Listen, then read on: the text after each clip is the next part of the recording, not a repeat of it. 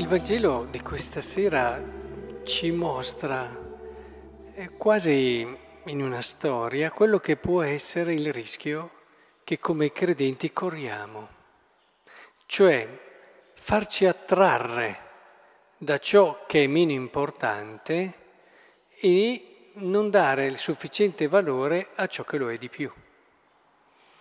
E è molto importante che arriviamo a capire e a comprendere questo perché il nostra fede possa crescere su personalità mature, solide e possa quindi trovare quel terreno buono, la parola, per far fiorire in noi le virtù più belle. Ora vediamo come già dalla prima lettura si sottolinea questa potenza, questa grandezza con tutti questi segni. E e del resto anche durante il Vangelo notiamo un segno straordinario. Eh, si dice, fu trasfigurato davanti a loro, le sue vesti divennero splendenti, bianchissime, nessun lavandaio sulla terra potrebbe renderle così bianche. Ed è stato un segno così forte che lo stesso Pietro era molto confuso, aveva anche paura. Quando il soprannaturale entra a contatto col naturale, eh, si, si, genera sempre una sorta anche, oltre che di meraviglia, di timore. Questo senso del luminoso no? che dà meraviglia ma paura allo stesso tempo.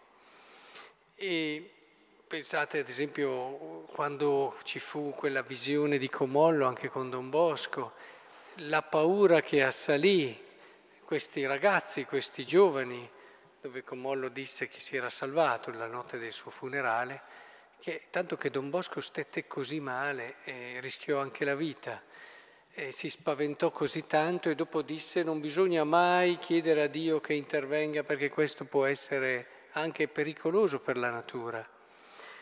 Ora, in questo senso, questa cosa che dopo possiamo commentare in tanti modi, ad esempio anche questa apparizione di, dei profeti e di Mosè, di Elia e di Mosè, nella legge dei profeti,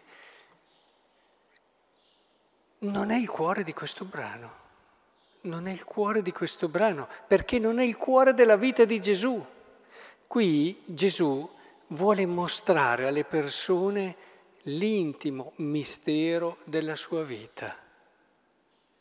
Certamente c'è questa continuità, lui è colui che culmine, il culmine di quella che è la legge, di quelli che sono i profeti, ma la parte più intima del suo cuore che rende vera e possibile questo è neanche il fatto straordinario di sentire una voce che parla dal cielo ma piuttosto la verità che viene affermata da questa voce. Questi è il figlio mio l'amato. Ascoltatelo.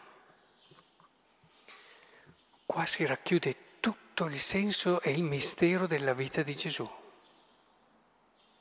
Capite che a volte rischiamo di perdere le cose essenziali, cioè la bellezza di Gesù non sarebbe tale senza questa relazione profondissima con il Padre.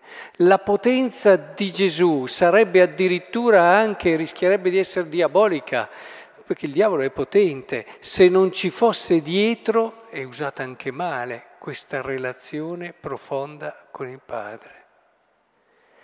E tutto quello che in fondo rappresenta come compimento trova lì il suo senso ultimo.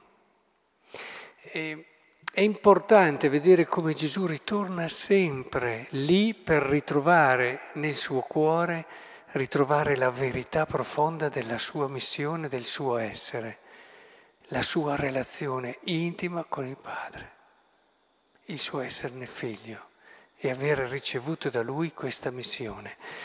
E prendete il Vangelo, è costante questo Gesù che ritorna lì Gesù che non vuole perdere questo cuore, questa centralità di tutta la sua missione. Tutto il resto viene come conseguenza, viene per aiutarci a capire, viene per introdurci in questa verità. E questo, vedete, eh, che ci dice anche la seconda lettura, se l'avete ascoltata bene. Egli infatti ricevette onore e gloria da Dio Padre quando giunse a lui questa voce dalla maestosa gloria, questo è il figlio mio, l'amato nel quale ho posto il mio compiacimento. E, è, lì, è lì il cuore di questo evento, è la cosa più importante, anche quando si pensa ai santi. Ad esempio, parlate dei santi si vede subito se ne sta parlando uno che è della santità ancora magari un po' lontano, oppure di uno che già comincia a viverla la santità. Se trovate uno che parlandovi dei santi sottolinea le cose forti, prodigiose, anche gli atti eroici e, soprattutto miracolosi, eccetera, vuol dire che ancora questa persona è molto lontana dalla santità e ne parla in superficie, sulle cose che sono le meno importanti.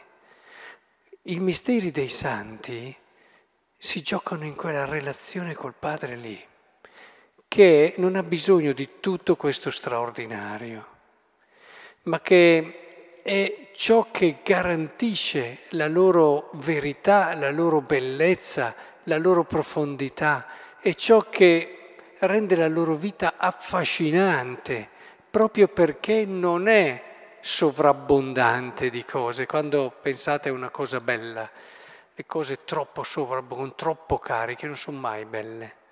La vera bellezza anche, questo lo vediamo nella vita, è quando ci sono le cose eleganti, le cose messe al posto giusto, le cose essenziali, le cose combinate in armonia tra di loro.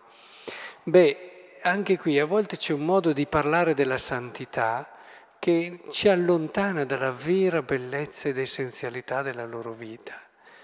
E invece è lì che noi dobbiamo andare, in quel nascondimento dove il Signore li ha voluti portare, perché se no non arriverebbero a quell'intimità e profondità di relazione con Lui, a volte a quell'espropriazione a cui il Signore li porta. Eh, I miracoli potrebbero solo danneggiarli se non ci fosse questo. Non vi siete mai chiesti perché il Signore tante volte non fa fare i miracoli a tutti? Perché farebbero male, ci farebbero malissimo se noi eh, che non siamo santi facessimo dei miracoli, ci farebbero solo male, ci allontanerebbero da Dio. Ci vuole una maturità, una solidità personale che ci permette davvero di essere liberi da tutto questo consapevoli del nostro essere nulla senza Dio e vivere questa relazione come la cosa in assoluto più importante di tutta la vita, ciò che ci fa capire il senso, ciò che ci fa e ci permette di dare anche la nostra stessa vita. Quindi è bello in questo giorno della trasfigurazione che ritorniamo lì, al centro, al cuore del mistero di Cristo. Lì scopriremo una bellezza tutta divina. Lì scopriremo una bellezza che non passa, una bellezza che non cambia, una bellezza che col tempo cresce, una bellezza che profuma d'eternità.